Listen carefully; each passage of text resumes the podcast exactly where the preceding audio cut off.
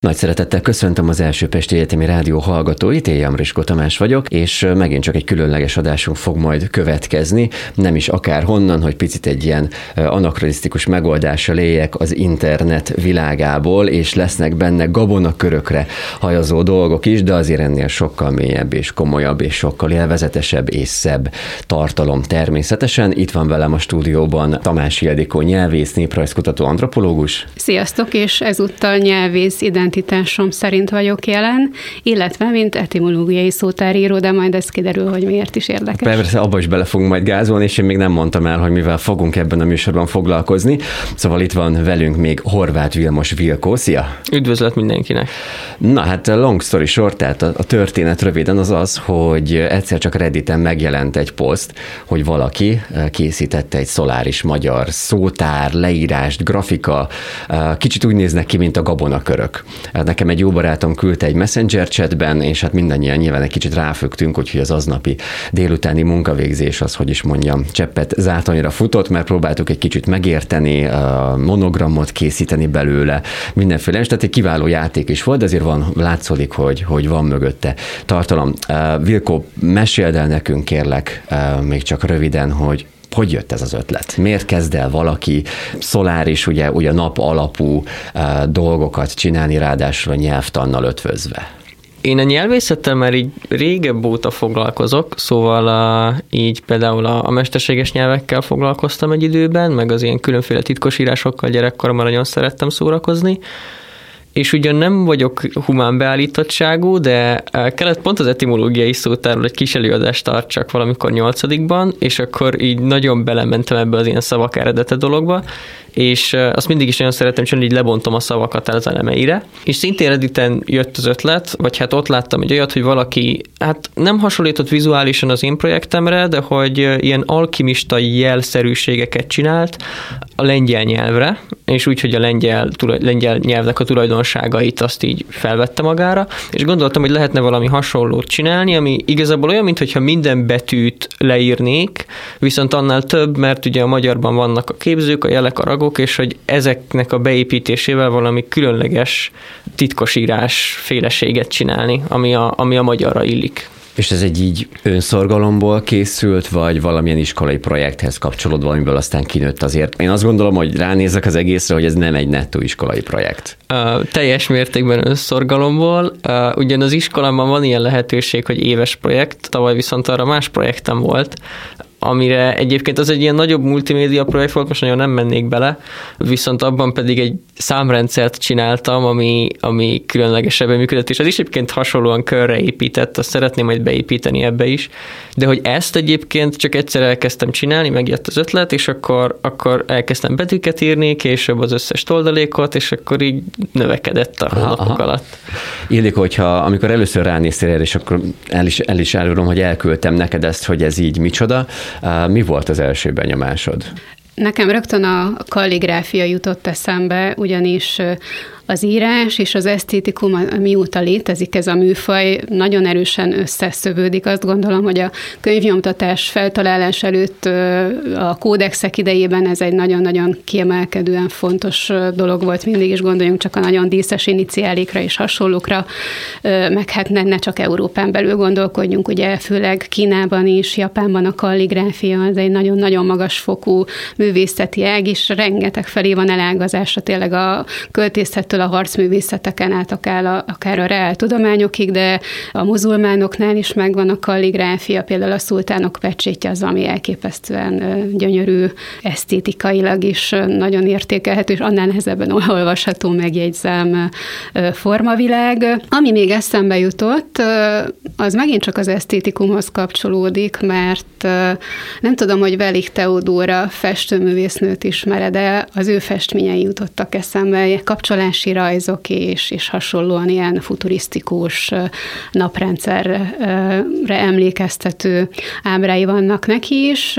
Aztán utána meg persze elkezdtem a nyelvész szemével nézni ezeket az ábrákat, hogy hogy akkor hogyan is olvashatóak ezek, mit tesznek hozzá a latin betűs íráshoz, illetve miben működik másképpen az alaplogikája, úgyhogy erről majd én is foglak téged kérdezgetni, mert nagyon-nagyon izgalmas szerintem ez az egész. Úgyhogy akkor az első kérdés szerintem föl is tenném azzal kapcsolatban, hogy ugye ez egy fonematikus, fonematikus írás, tehát te is betű alapon gondolkodsz, de ez mégiscsak részlegesen igaz, mert a szótövek esetében így működik a dolog, viszont hogyha már a szótőt elhagyjuk, és jönnek a toldalékok, akkor viszont egy teljesen más logika alapján gondolkodsz. Ezt így találtad praktikusnak, vagy ebben is inkább esztétikai megfontolások voltak, vagy, vagy hogyan alakult ez így?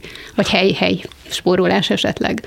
Uh, hát is, azt mondanám leginkább. Ugye azért csináltam azt, hogy az összes uh, ilyen képző saját szimbólumot kapott, mert egyrészt uh, rak bele valami újat, szóval, hogyha ezek csak körök lennének, amik követik egymást, akkor az nem lenne olyan szép, mint hogyha ilyen mm. vonalak jönnek ki belőle, meg rácsatlakoznak ilyen egyéb elemek. Szóval ez volt az elsődleges ok, amiért így elkezdtem csinálni, de aztán arra is rájöttem, hogy ez egészen praktikus, mert mint a szoláris magyaron belül amúgy nem feltétlenül lenne az, hogyha száz különféle jelet meg kéne tanuljunk képzőkre a magyarban is, azt hozzáírni szavakhoz. De hát inkább azt mondanám, hogy az esztétika elsősorban, és utána a praktikumra is figyeltem, hogy azért logikus legyen az összeköttetése a szavaknak. Hogyan kell olvasni, azt elárulnád? Mert ugye itt van egy belülről kifelé építkező szerkesztése, hogy írjuk le a szavakat, tehát mint ha ilyen gömbhéj szerkezetet rajzolnánk föl belülről kiindulva. Uh-huh. Viszont amikor már így a képzőket ragasztod a szótőhöz, mondhatjuk így, akkor azok, azok, hogy hová kerülnek, annak van jelentősége, vagy ezt úgy már a, a leíróra bízod az ő szép érzékére? Mert hogyha jól értettem, azért az esztétikum igen, egy igen. fontos kiindulási pont. Hát eredetileg volt, nem volt, ne, eredetileg nem volt benne szabály. Később írtam bele a szabályt, amikor, amikor elkezdtem ugye megírni a Word dokumentációt, és rájöttem, hogy nem egyértelmű, hogy milyen sorrendben jönnek a képzők. A képzőknél volt ugye ez a legnagyobb probléma, meg ugye azoknál, amikor felcserélik a képzőjel sorrendre, az is mhm. elég problémás volt, szóval erre utólag hoztam létre szabályt. Az a szabály egyébként, hogy van egy iránya a szónak, ugye egy mondatban csatlakoznak egymásba, és akkor a, ahol csatlakozik, ott az óramutató járásval megegyező irányban kell olvasni a toldalékokat.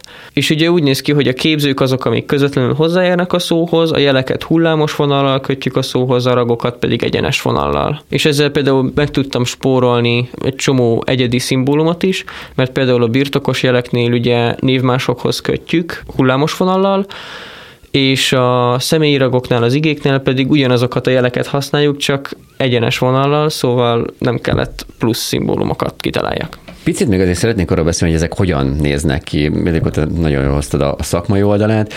Én amikor először rájuk néztem, akkor egy kicsit a, a, a pionérűrszondáknak a pionértáblái ugrottak be, aztán egy kicsit a, a gabonakörös megoldás, meg nyilván a nassza vonalak, meg picit azért egy-két ilyen videójátékos tapasztalatomból, amikor, amikor olyan skifi játékok vannak, és az idegen lények, vagy egyébként az Aliennek az előtörténetéből ott is voltak egy picit hasonló ezek, tehát ilyen nagyon ilyen, hogy is mondjam, Mondhatnám azt, hogy ősi jellege van neki, vagy ilyen nagyon elemi, mert mégiscsak ugye szoláris nap, ember kap, hogyan kapcsolódik a naphoz, és, és nagyon komplexek, de ahogy hallgatlak titeket, és ahogy próbáltam értelmezni, és akkor itt ezen nyilván elárulom a, a nagy titkot, hogy nyelvtanból nem vagyok kifejezetten jó, tehát ösztön szinten használom. Én is azért érzem benne az esztétikum mellett azt a fajta logikát, amivel, amivel felépült. És adja magát a kérdés, hogy a magyar az mennyire bonyolult ahhoz, hogy ilyen jellegű um, grafikai megoldásokkal le lehessen írni, és ez kérdés mindkettőtökhöz. Hát nekem az a tapasztalatom, hogy a nagyon alap magyar mondatok azok abszolút tökéletesek erre.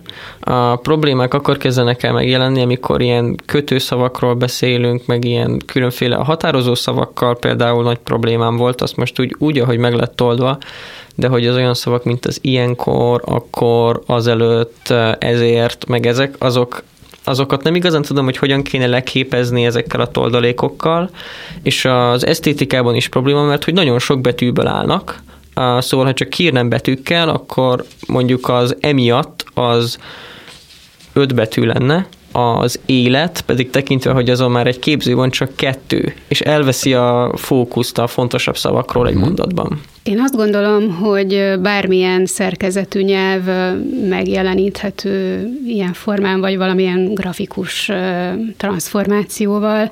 Persze minden ilyen regiszterváltás együtt jár azzal, hogy bizonyos információk esetleg úgy kicsúcsosodnak, mások elvesznek, gondoljunk csak a magyar helyesírásra, fonematikus, de a kiejtés mm, ugye az nem, egy, főleg egy külföldi számára ebből nem lesz mindig nyilvánvaló, hogyha fordított irányban haladunk, kiejtés alapján írunk le valamit, akkor, akkor még, még nehezebb. Talán arra érdemes koncentrálni ebben a leírásban, hogy mi az, amit, amiben plusz információt ad ahhoz képest, ahogy a magyar helyesírás megjeleníti a szavakat, illetve miben ad esetleg kevesebbet, vagy, vagy miben más. Ott van például a homonímia, tehát a homonimák azok, hogyha most leírjuk betűkkel vár, vár, akkor ugyanúgy néznek ki, viszont hát a szövegkörnyezet természetesen mindig meghatározza, hogy éppen az igét vagy azt az adott építményt értjük rajta, viszont a te jeleidből ez egyértelműen kiderül, hogy melyikről van szó, mert ugye a jel közepén már jelzett, hogy itt egy igéről vagy egy névszóról van szó. Tehát, hogy ebben például ö, többet meg tud mutatni ez a fajta leírás a, a nyelvről, mint, mint amit a, az ismert vagy általunk használt latinbetűsírás, vagy amit te külön is említettél, olvastam az interjútban, hogy a duálist érdekes módon jelölöd, ami szöget ütött a fejembe, mert az egy olyan kategória, hogy ami a magyar nyelvben nem létezik, illetve történetileg létezik, mert a természetes duális nyoma, nyomait jelzik az olyan dolgok, hogy félszemű, meg félkarú, de hogy te megkülönbözteted például az én, te, én, mi összetételeket, e, ezt miért tartottad fontosnak, hogy ilyen, ilyen plusz információkat meg akar jeleníteni ebben az írásban? Hát igazából az azért, mert uh, megtehettem ugye vizuálisan, hogy uh, főleg a toldalékoknál, amiket vonallal kötünk össze, ugye a képző az mindig csak a saját szavára vonatkozik, de például egy birtokjel, hogyha a mondatban benne van a, az, aki birtokolja azt az adott szót, akkor, akkor sokkal izgalmasabb, hogyha hozzá tudom kötni. Ugye megint csak egy esztétikai szempont volt benne, hogy legyen benne minél több izgalmas dolog, és például a, a névmásokat is azért bontottam így szét, hogy egyrészt több információt tudjak közölni vele, másrészt pedig izgalmasabbá tegyem az egésznek a koncepcióját. Hogyan fogadták ezt az osztálytársaid első körben? Első, első körben is nagyon tetszett nekik egyébként. Ugye ahogyan haladt előre, nem, nem, nem osztottam meg őket minden egyes adandó alkalommal még az elején, aztán amikor ugye elkezdett kiforni, akkor már írkáltam ilyen táblákra is, meg hasonlók, Egyébként pozitív fogadtatásai voltak leginkább, vagy volt, aki nem értette, hogy hogy került oda az az íromány a táblára, mert nem törölték le mondjuk óra végén. De például, amit, amit uh, gyakran hallok, még most is, a tetoválás, nagyon sokan szeretnének mm. ilyen tetoválást. Volt, aki rám is írt, hogy, hogy szeretne tetoválást, és mondja meg a véleményemet róla, hogy hát milyen jó lenne az a kifutása lesz ennek a dolognak akkor. Úgyhogy igen, az, az, az nagyon várom, hogy itt valaki tényleg magára varrassa, mert az olyan izgalmas és szinte egy ilyen sikerém, hogy egy olyat alkottam, ami valakinek annyira tetszik, hogy bőrén hordaná gyakorlatilag örökké. Ráadásul egyébként világítós tintával szerette volna, ami még még izgalmasabb. Fú, az is, az is kemény. Hát igen. Hogyha már az alkotásnál, meg a megalkotásnál, meg a, meg a reakciónknál tartunk, neked személyesen milyen érzés volt ezt csinálni? Tehát, hogy szerintem mindannyiunknál volt már olyan, Szerintem mindannyiunknál volt már olyan, hogy, hogy valamiből úgy jó érzéssel elmerült, amikor érezte a flót, az, hogy, az, hogy tényleg így petelnek az órák, és így, és így benne vagy az alkotásban. Neked ez milyen érzés volt? Néhány ilyen felfedezés, például az, hogy én fel tudom bontani a névmásokat, még így visszakötni a jeleket, az nagyon jó volt, tehát hogy akkor így, akkor így volt egy ilyen heuréka érzés. Egyébként pedig pedig inkább problémákba futottam, és akkor, amikor így elmélyül valamiben az ember. Szóval az egyik ilyen probléma például az volt, hogy én feltételeztem az elején, hogy hát vannak főnévképzők, igeképzők, meg melléknévképzők, és ezt tudom három jellel szimbolizálni. És ez nem így van, hanem helyette száz külön szimbólum kell, amit végül meg kellett tervezzek, és valahogyan kategorizáljak, hogy ne legyen nagyon megtanulhatatlan. De hogy egyébként ez egy ilyen elmélyülős folyamat volt, mostanában már kevésbé vannak ilyen heuréka élmények, bár elkezdett újra megjelenni, mert hogy uh, uh, most már segítenek benne emberek, ugye azzal, hogy ezt így megosztottam az interneten. Egy csomóan jöttek ötletekkel, amiből egy csomó jó ötlet is van, uh, szóval most halad a nyelvtan, készül egy generátor, úgyhogy olyan online generátor, uh-huh. hogy digitálisan lehessen készíteni ilyeneket. Úgyhogy, úgyhogy nagyon izgalmas, én élvezem csinálni egy évként, meg van egy ilyen szokás, hogy minden nap egy mondatot írok kézzel. Azt így idén kezdtem el. Egy picit messzire tekintve még, hogy látjátok, ilyen jellegű megoldással lehetne valamiképpen úgy kommunikálni a jövőbe, vagy még nem ismert fajoknak, most átmegyünk egy picit skifibe, de, de csak egy picit, sőt, nem is feltétlenül kell annyira messzire tekinteni. Tehát lehetne ezt a megoldást valamilyen olyan nyelvnek, szimbólumrendszernek használni, a megfelelő és vizuálisan egész jól értelmezhető megoldásokkal, hogy mondjuk én, hogyha nem is nem tudok angolul, de találkozom egy, egy, egy olyan szoláris megoldással, amit egy angol írt, hogy nem tudom, elmegyek kutyát sétáltatni, akkor az hogyan tudnám én ezt értelmezni, úgy, hogy más nyelvről abszolút fogalmam nincsen, de mondjuk a, a nem tudom, a valahonnan valahová elmenni, és tudjuk szimbolizálni, és akkor nyilván igaz ez a földi lakosságra, meg feltételezhetően olyan lakosságra is talán, amelyik nem földi. Nekem ami most így eszembe jutott, az az, hogy én nem tudom első körben elképzelni ezt univerzálisan működő dologként, és pont a te kérdésedhez kapcsolódom akkor vissza, amire csak félig sikerült az előbb válaszolnom, hogy bármilyen nyelvet, vagy akár a magyart, mint bonyolultnak tartott nyelvet, mennyire egyszerű így ilyen képi jelekkel leírni. És akkor én ugye erre azt választottam, hogy alapvetően minden nyelvet nehéz is, meg könnyű is, mert azt gondolnánk, hogy mondjuk egy izoláló nyelvnél, vagy egy flektáló nyelvnél, ahol tényleg rövidebb szavak vannak, akkor ott ö, meg nincsen az a sok-sok toldalékolás, akkor azt úgy egyszerűbben meg lehet oldani, meg nem annyira helyigényes ennek a leírása, de hát ott meg bejön a képbe az, hogy változik a szótőben valami, így mutatják meg a nyelvtanrendszert, vagy, vagy éppen a nyelveknél nagyon izgalmas, hogy ugyanazt a szót háromféle hangsúlyozással, meg dallamvonallal kimondva teljesen mást fognak jelenteni, akkor meg azt kell valahogy meg, megmutatni a, az írásban. Tehát ez most kifejezetten egy raguzó, agglutináló nyelvre lett kitalálva ez a dolog, tehát hogy nehezen tudjuk konver- konvertálni egy más alapgondolkodású nyelvbe. Egyébként meg ezek az alapformák, hogy körök, háromszögek, ezek meg annyira univerzálisak, hogy én is azt gondolom, hogyha mondjuk távoli világokkal szeretnénk a világőrben kommunikálni, akkor ezek a geometriai jelek az kiinduló pontok ebben mindenképpen. Hát én a pionírtáblákon is, is mm. ilyenek voltak. Fú, most annyi kifejezést használtál, hogy jó googlizást kívánok majd magamnak a műsor után, úgyhogy ezt is fogok kérdezni, mi ezekhez nem kapcsolódik. Egyébként melyik mint nyelvészként, mit tudnál arra mondani, hogy melyik a világon a lehető legegyszerűbb nyelv? Nincs ilyen. De... Tehát... Esperanto.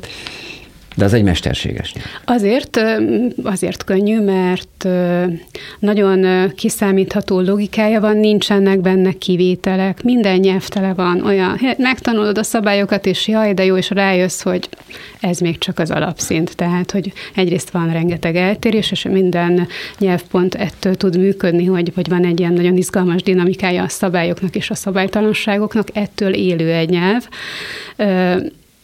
és hát aztán az ilyen nagyon egyedi kultúrához kapcsolódó kifejezések, azok meg megint csak minden nyelvet egyedivé tesznek, szóval mert persze iszonyatosan mély rétegei vannak már igen, csak önmagában igen, a létezésünknek. Igen, igen, igen.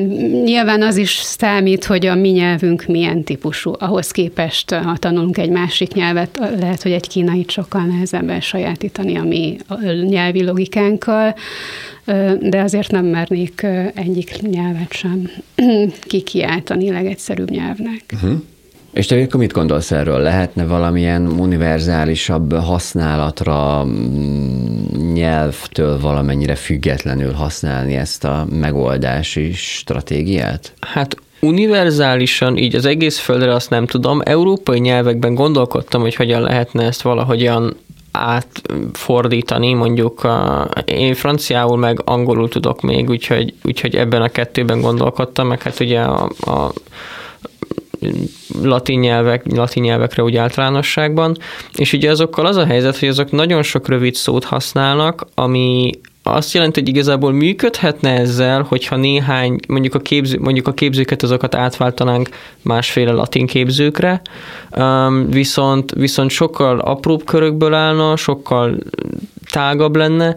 A vizualitását azt mindenképpen át lehet váltani szerintem bármilyen nyelvre, de csak így a szoláris magyart nem. Szóval az, az a lenne munka, uh-huh. hogy akkor most a, az új fontos igéknek legyen például mi a birtokos igét. Van egyáltalán birtokos igéje a magyarnak? Nincs, nincs is birtokos igéje magyarnak, igen. Na szóval például az a... A, a franciának van. A franciának van, meg az angolnak is. Ugye az egyik az avoir, a másik pedig a have, és azok nagyon fontosak, Tényleg. és mindenhol használjuk, és ennek például kéne egy saját szimbólum. Akkor Aha. a képzőket azokat át kéne fordítani, egy csomót ki lehetne hagyni Ó, belőle, ott vannak a nemek is hozzá. Van. Igen, ott vannak a nemek. A szerény tudás. Uh, szóval, szóval, és ez még mindig csak a felszín, szóval ezen belül maga a, a mondattan, a szemantika világában is teljesen más, milyen, mint a magyar, morfológiailag aztán meg pláne, úgyhogy igen, azt mondanám, hogy vizualitásban nagyon könnyű lenne, mert nem könnyű, hanem új szimbólumokat nem kéne kitalálni, de ki kéne találni, hogy hogyan kapcsolódjanak egymáshoz. Mm. A 4 gyorsan is csinált veled egy, egy interjút, ezúton is üdvözlöm, hogy olvassák a Redditet, úgyhogy ezeket a kérdéseket én nem kérdezem meg tőled, hiszen el lehet olvasni, tehát uh-huh. teljesen felesleges, viszont a megvalósításának az esztétikájára szeretnék még nálad rákérdezni, hogy ugye picit érintetted, hogy miért pont ezt a megoldást választottad, de hát azért ugye ehhez van egy Google Drive oldal, rengeteg jel, ezeket, ezeket hogy milyen logika alapján raktad össze? Tehát, hogy, vagy van-e abban egyáltalán logika, vagy csak az esztétikum, inkább az esztétikum vezetett. Ez úgy készült, hogy ugye legelőször a betűket csináltam meg. Azt tudtam, hogy később majd a toldalékokkal fogok bíbelődni, de a, abban biztos voltam, hogy kell egy teljes betűkészlet, és akkor azt úgy elkezdtem csinálni, akkor azt néha újra gondoltam. Arra próbáltam figyelni igazából, hogy minden betű az olyan legyen, amilyen a, a fonetikailag. Tehát azt például ignoráltam, hogy a G és a G az ugyanazt a betűt használja, mert hogy alapból nincsenek annyira közel egymáshoz, hanem inkább az öngés-zöngétlen párokkal játszottam, a magánhangzók, azokat próbáltam mondjuk uh-huh. az mhm. A meg az E hasonlít, um, de hogy ugye ezt így elkezdtem megcsinálni, uh, néhány betűnél figyeltem erre, néhány betűnél nem, és utána csak így maradt. És ezt én szeretném még majd újra dolgozni egyszer. Viszont később a toldalékoknál, ugye a, a névmásoknál is figyeltem erre, hogy, hogy, hogy így rendszerezett legyen, meg egyértelmű. A jeleknél annál nem annyira, ott igazából csak az volt, hogy a felszólító az olyan, az olyan fenyeg, fenyegető legyen, az óhajtó az legyen hasonló, vagy nem az óhajtó, hanem a feltételes mód az hasonlítson mondjuk a hatóképzőre, mert hasonló a jelentésük. Uh-huh. Szóval így a szimbólumokat próbáltam úgy, úgy használni, és például a képzőkben, hogyha megnézzük, akkor a főnévképzőnek a jele a nap, ahogyan a betűn belül is csillag van, az igéket hol jelöli, a mellékneveket meg ilyen, hát az ilyen halálcsillagra hasonlít leginkább, ez utólag lett belemagyarázva igazából, de hogy például a, ott, ott pont van előtted egy példa, azon van egy ilyen napocska, amin van három pötty, meg egy hold, egy kisebb hold, és ugye ez egy főnévképző, mert a főeleme az egy nap, de igére kapcsolódik, és ezért van rajta egy uh-huh. pici hold. Mert hogy nagyon sok főnévképző van, és hogyha belerakom ezt a hold elemet, akkor egyrészt egyből lesz egy ötlet, hogy ez vajon melyik képző lehet, vagy milyen fajta képző lehet, azért könnyebb talán elolvasni. Ezt egyébként bevallom, nekem sem egy szóval a, a képzők azok, amik a legnehezebbek, ahhoz mindig kell használnom a táblát is, akkor is, ha írom, akkor is, ha olvasom. De a többi az, az egyébként egészen könnyen megy. És ugye, tehát igen, ezt mondanám, hogy a képzők azok, azok logikusak, meg van egy rendszerük, a betűknek kevésbé, de azoknak is próbáltam csinálni, csak azt még újra kéne vizsgáljam. Tehát lesz majd egyszer egy Solaris Magyar 2.0. Igen, igen. Hát már, már, már készülget egyébként. Pont holnap készítettem egy Discord szervert is, mert igényelték a, a programozók, akik akartak dolgozni hát a generátoron. és ott ugye a nyelvtarról is beszélgetünk, és sok jó ötlet volt például a jövő időre is, um, ami még nincs benne, vagy hát a, a jelen idővel és a fogigével ki tudjuk fejezni, de az megint csak például egy ige kötőségét három külön szóra bont, és az kellemetlen. Szükségesnek tartod a jövő idő külön megjelenítését? Ugyanis a magyarban uh-huh. tulajdonképpen a jelen idő alakban benne foglaltatik a jövő is. Most nagyon sok 19. századi anyagot kellett olvasnom, és Arany Jánosnak van egy erről gondolkodó hosszas írása, mert hogy azért így a, az irodalmárok eléggé megbonyolították a magyarban az igeidőket, és hát ebben mindenféle idegen, német, francia, latin példák járnak elő, és hát Arany János azt mondta, hogy ő így a népkörében forogva azt tapasztalja, hogy a legegyszerűbb módja a jövő kifejezésének, amikor jelen időt használnak, elmegyek valahová. Uh-huh. Most ebben a pillanatban, vagy egy hónap múlva, vagy tíz év múlva, tehát, hogy ezt, ezt mennyire tartott fontosnak, hogy, hogy ezt megkülönböztessük. Esetleg így, ha te, te használod gyakrabban ezt a fogok és egyéb kiegészítős jövőidős formát, vagy a, ezt tapasztalod most inkább a beszédben, így a kortársait körében? Hát azért azért nem nincsen még jövőidő, mert még soha nem kellett leírjam. Tehát minden nap írok Na, egy mondatot. Ez is mutatja, nem, hogy nincs erre olyan nagy szükség. Arra gondoltam, hogy, hogy talán azért, hogy olyan kerek legyen az egész, behozok egy jövőidőjelét, amit akár ki lehet a, a, a halandó szavunkban, ugye a régi ND mhm. az volt a jövőidőjele, hogy azt, azt így visszahozom, mert az is olyan izgalmas, és akkor az kiejthető, nem kiejthető, mindegy. Ősszoláris magyar lesz belőle. Igen, ott, ott benne van a Összekapcsoljuk az dologban. időket is, igen, uh-huh. a korszakokat. Uh-huh. Um, Szóval igen, az például így próbálkozunk valamit, hogy jövő idővel, de például most megjelent az, hogy a van, meg a lesz, az igazából két külön ige, amit én eddig nem is tudtam. Azt hittem, hogy ez ugyanannak az igének valamivel különféle ige ideje, vagy ilyesmi. Szóval, szóval igen, így még van rajta mit fejleszteni, főleg, főleg a, a jövő idővel kapcsolatban, meg a betűket újra szeretném csinálni, és erről fogunk majd holnap beszélni a nyelvtanosokkal most már százan vannak a szerveren. Szép, szép, gratulálok. Rendesen megdobta. Szép, egy igazi team munka lesz akkor a végére. Igen, igen. Meg azért lehet, lehet, hogy a 4 olvasás és a redditezés azért vastagon összefügg, de nem akarom, hogy kiforduljon belőlem a szociológus, mert annak most itt nincs helye. Visszatér még egy picit a, a jelölés módjához, ugye azt már emelgettük, hogy kicsit ilyen gömbhész szerkezetre uh-huh. emlékeztet, hogy elő, elkezdett belülről, és, és így halad kifelé. Hogy látod, vagy egyáltalán megfordult-e a fejedben, amikor ezt így elkezdted először lerajzolgatni, hogy elszakadni akartál-e a lineáris írásmódtól, és inkább a ciklikus dolgokra helyezni a hangsúlyt, vagy ez, ez leginkább tényleg csak a látványról szólt, mert hogy ez így izgalmasabb, vagy jobban néz ki? Mm, leginkább a látványról, ugye, ugye, ahogy mondtam, később elkezdtem kísérletezni ilyen mindenfélével, szóval reméltem, hogy valami ilyen menő ciklusos dolog is lesz belőle, de mm-hmm. igazából ez lineáris, csak belülről kifelé, és a mondatok is lineárisok.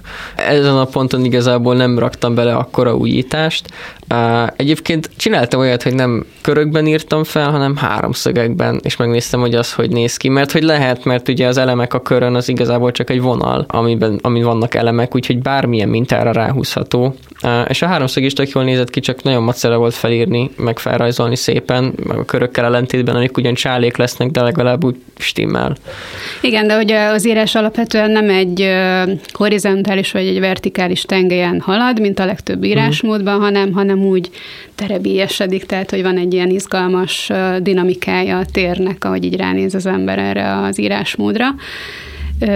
Említettél egy feladatot az iskolában, bocsánat, egy picit mhm. visszakanyarodnék még így a kezdetekhez, hogy, hogy etimológiai szótárakkal is ismerkedtetek. Ez számomra azért is volt nagyon izgalmas része ennek a történetnek, mert annó, amikor én megírtam két és fél ezer, körülbelül két és fél ezer szócikket a legújabb etimológiai szótárba, akkor úgy Gondoltam, hogy oké, okay, ez egy hasznos munka, és sok kolléga fogja majd használni, vagy, vagy különböző tanulmányok megírásánál valaki bele-bele néz, esetleg egy-egy iskolai feladatnak is része lehet, de hogy, de hogy egy ilyen munka indít el valakit egy ilyen vállalkozásra, na arra végképp nem, arra végképp nem számítottam. Tehát egy picit elmesélnéd, hogy neked egy etimológiai szótárban mégis mi volt ö, olyan izgalmas dolog, ami mondhatjuk így, hogy megihletett erre a munkára?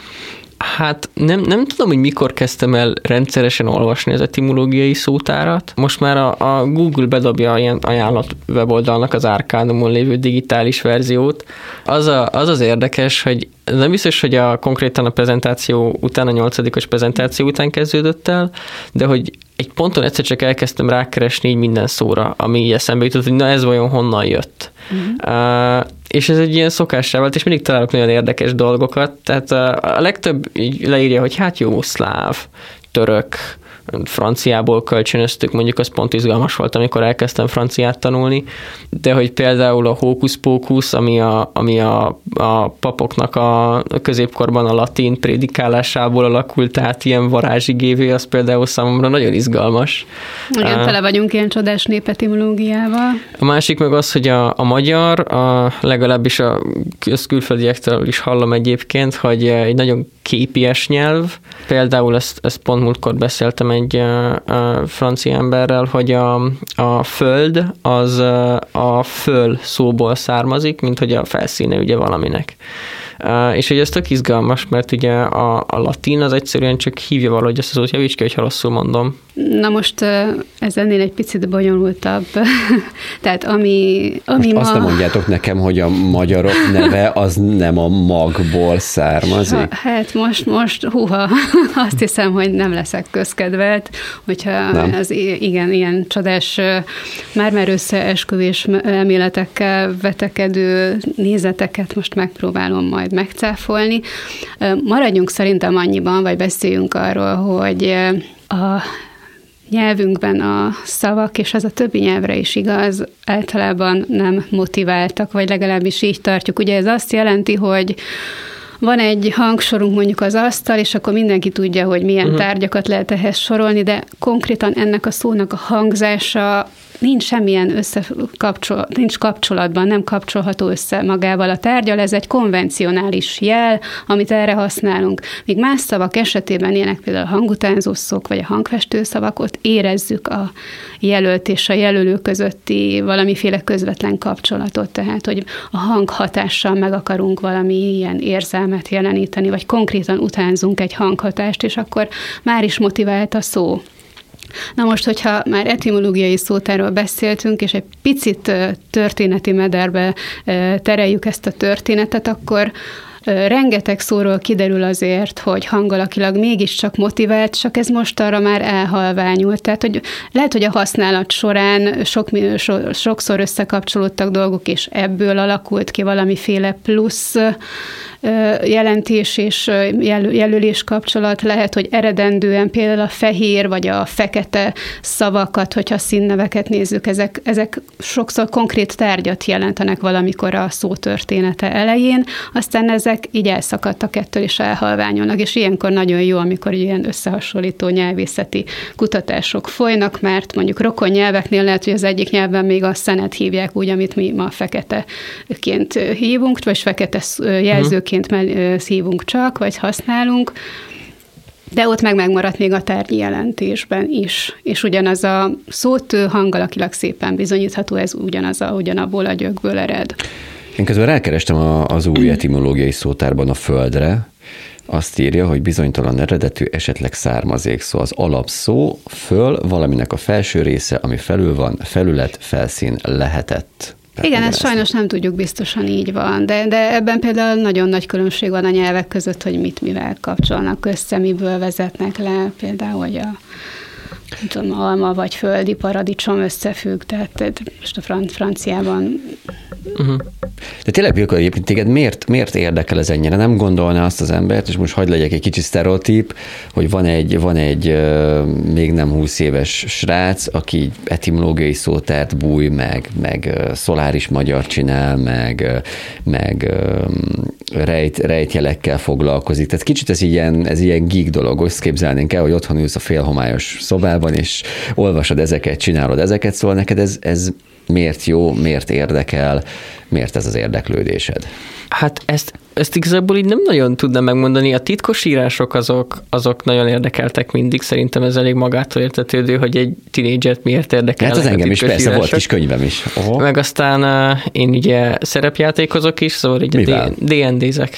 DN-nek az ötödik kiadásával játszunk a barátaimmal, meg klubot is vezetek a suliban vagy hát vezetünk, ez, ez nem vezetünk klubot. Úgy tényleg a D&D-ben mi a kedvenc karakterosztályod? DM vagyok, úgyhogy bármelyik igazából, csak jó playerek legyenek hozzá. Úgyhogy, úgyhogy igen, igazából emiatt elkezdtem e- ezekkel foglalkozni, és például az, az már nagyon az elején így tisztává vált bennem, hogy a szoláris magyar én azt szeretném egy varázskönyvben használni, hogy csak így fogok valamilyen bőrkötési könyvet, és telerajzolom ilyenekkel, és valami igen. szövegeket írok mellé, és akár azt lehetne játszani, használni a játékhoz is. Meg egyébként tényleg szóval számomra ez így, ez így izgalmas. Most uh, nyilván, nyilván nem az a legizgalmasabb része, amikor elolvasom az etimológiai szótárat, és akkor leírja, hogy hát a, egy hasonló szláv szóból jött, hanem inkább, hanem inkább az ilyen hókusz-pókusz, meg a, meg a föld etimológiája az, az számomra érdekes meg egyébként a nyelvek is érdekelnek, szóval én tanultam norvégot például egy évig, nem tudok semmit norvégul, de így elvesztem a tanulását. Uh-huh. Te egyébként szociális ember vagyok, szóval így kimozdulok otthonról néha, meg, meg így ezeket mindig elújságolom a barátaimnak is, hogyha találok valami izgalmas etimológiát, aztán kérdés, hogy ők mennyire élvezik. Tényleg mi volt a legutolsó olyan dolog, ami, ami nagyon megfogott, izgalmas volt, akár egy szó, etimológiai háttér, vagy bármi, tényleg bármi? Uh, a, a hókusz-pókusz kapcsán az abrakadabra, a, ami megint csak bizonytalan, de feltehetően a Héber Avada Kedavrából származik, ami meg ugye a Harry Potterben a, a zölővarázslat. És akkor ebből nem vagyok benne biztos valahogy ilyen több típusú is ilyen avada kevadra volt, amik nagyon hasonlítottak egymásra, de ezzel így meglepődtem, hogy az abrakadabra és az mi volt a másik? de nagyon sokat beszélek nonsens, úgyhogy nem, nem tudom, nem mit eszembe. Avada, abrakadabra és avada kedabra az nagyon hasonlít egymásra, és ez így, ez így meglepő volt számomra, mm. hogy ez egy létező kifejezés. Azt szerintem tök jó azért ilyenekben, ilyenekben elmerülni, hogy abszolút át tudom érezni a, a dolgot. Van valamilyen következő projekt a Solaris Magyaron kívül, hiszen itt ugye már készül a generátor, a 2.0 is már alakítás alatt van. Valami akár ami kapcsolódik uh-huh. ehhez, vagy bármilyen új projekt, amiben úgy szívesen belevágnál, és azt látod, hogy a következő néhány hónapban, esetleg egy-két évben belefogsz. Hát Solaris Magyar kapcsán én szeretnék kifesteni egy falat, bárhol, bár, bármilyen falat, csak szeretnék egy nagy felületre ilyennel rajzolni, vagy festeni, vagy bármit. Meg amúgy én rajzra is járok a, az iskolában, rajzórákat, rajzórák, rajzóráim is vannak, um, szóval például valamit festeni ilyennel, az izgalmas lenne, meg most elkezdek járni kerámiára is, az ilyen délutáni szakkörféleség, és ott is szeretnék szórakozni ezzel. Uh, igazából a fal ebből a nagy projekt, mert az kéne találni, meg így tökéletesíteni kellene, meg ilyenek. De egyébként pedig én, én uh, néhány barátommal már így egy éve nagyjából szerintem dolgozunk egy szerepjátékkönyvön is. Ötös kiadás az ilyen, ilyen kis kiegészítő könyv. Ez volt az éves projektem is azelőtt egyébként ilyen, ilyen szerepjátékkönyvet írtam, és ahhoz csináltam egy számrendszert. Ilyen, igazából ilyen a különböző világoknak közötti teleportálásra van, ami ilyen koordinátorrendszer félesség akart lenni. Az elég egyszerű volt, szóval az, az, az labdába se rúg a szoláris magyar mellett, de igen. Azon szeretnék tovább dolgozni igazából, azon a projekten meg ezt befejezni, már ha lehet. Még volt egy dolog, ami engem úgy nagyon érdekelt ezzel kapcsolatban, az pedig az érzelmi része ennek az egész leírásnak, mert azt hiszem, hogy emlegettél ilyen fölösleges szavakat, uh-huh amik általában, hát a nyelvészetben ezeket, bocsánat, hogy megint idegen szavakat használok, partikuláknak, kritikumoknak uh-huh. hívják. Ezeknek az a lényege, hogy, hogy a beszélő attitűdjét fejezik ki, hogy milyen érzelmekkel uh-huh. mondom meg. Úgy mindig hozzátesz valamit, hát nincs igazából konkrét jelentés ez a, ez igen, igen, persze, de hát, hogy ne, stb. ilyen szavakat kell ezen gondolni. Nincs egy ilyen nagyon konkrét megfogható jelentése, de mégis egy ilyen érzelmi viszonyulást belerak a mindennapi beszélgetésekbe és hogy Ezeket te egyelőre ugye teljesen ki is hagytad, vagy, vagy nem, nem tervezed a továbbiakban sem, hogy, hogy ezeket beledolgozd ebbe a leírásba? Tehát egy picit uh-huh. mondhatjuk, hogy bár nagyon az esztétikumra törekvő elképzelés, de kicsit egy érzelemmentes Igen. kommunikáció jelenik meg azért ezekben a leírásokban.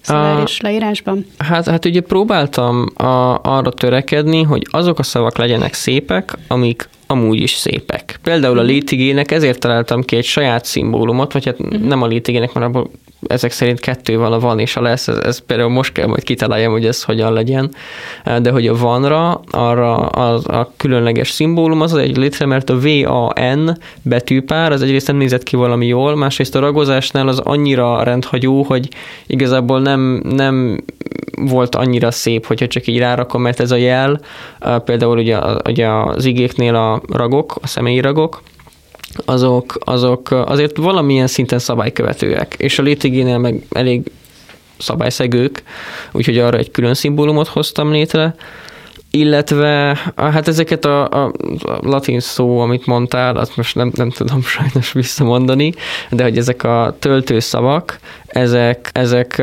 van valamiféle rendszerem, de az nagyon mhm. kezdetleges, tehát az ilyen, az ilyen kacifántosabbakat, mint például a, az amely, az ugyanazt jelenti, mint az ami, de hogy a szoláris magyar most nem különbözteti meg ezt a kettőt, pedig azért nem ártana, ha meg lehetne a kettőt különböztetni valamilyen módon, de azt még nem tudom, hogy hogyan fog megtörténni. Mhm. Vagy kitalálsz valamilyen más megjelenítést igen, az igen. érzelmekhez, hogy persze. Színekkel, nyilván, színekkel, színekkel szerettem volna dolgozni. Az nagyon, az nagyon izgalmas. Vagy akár... Hú, azért egy színkót hozzá. igen, igen. Hát, hát vagy, vagy nem kell sok, szín, hát ez végül is viszonyulás, tehát viszonyulást jelentenek ah. ezek a szavak, hogy én most ezt ironikusan mondom, gúnyosan mondom, uh-huh. felháborodottan, uh. tehát érzelmek, szó szerint érzelmek igen. kifejezéséről az, van. Az izgalmas uh, lenne egy ilyen, az. ilyen ez, ez még meg, meg se forult a fejemben. Arra gondoltam színeket használni, hogy a mondottant akkor kidolgozzuk. Bevallom, már ilyet csináltam.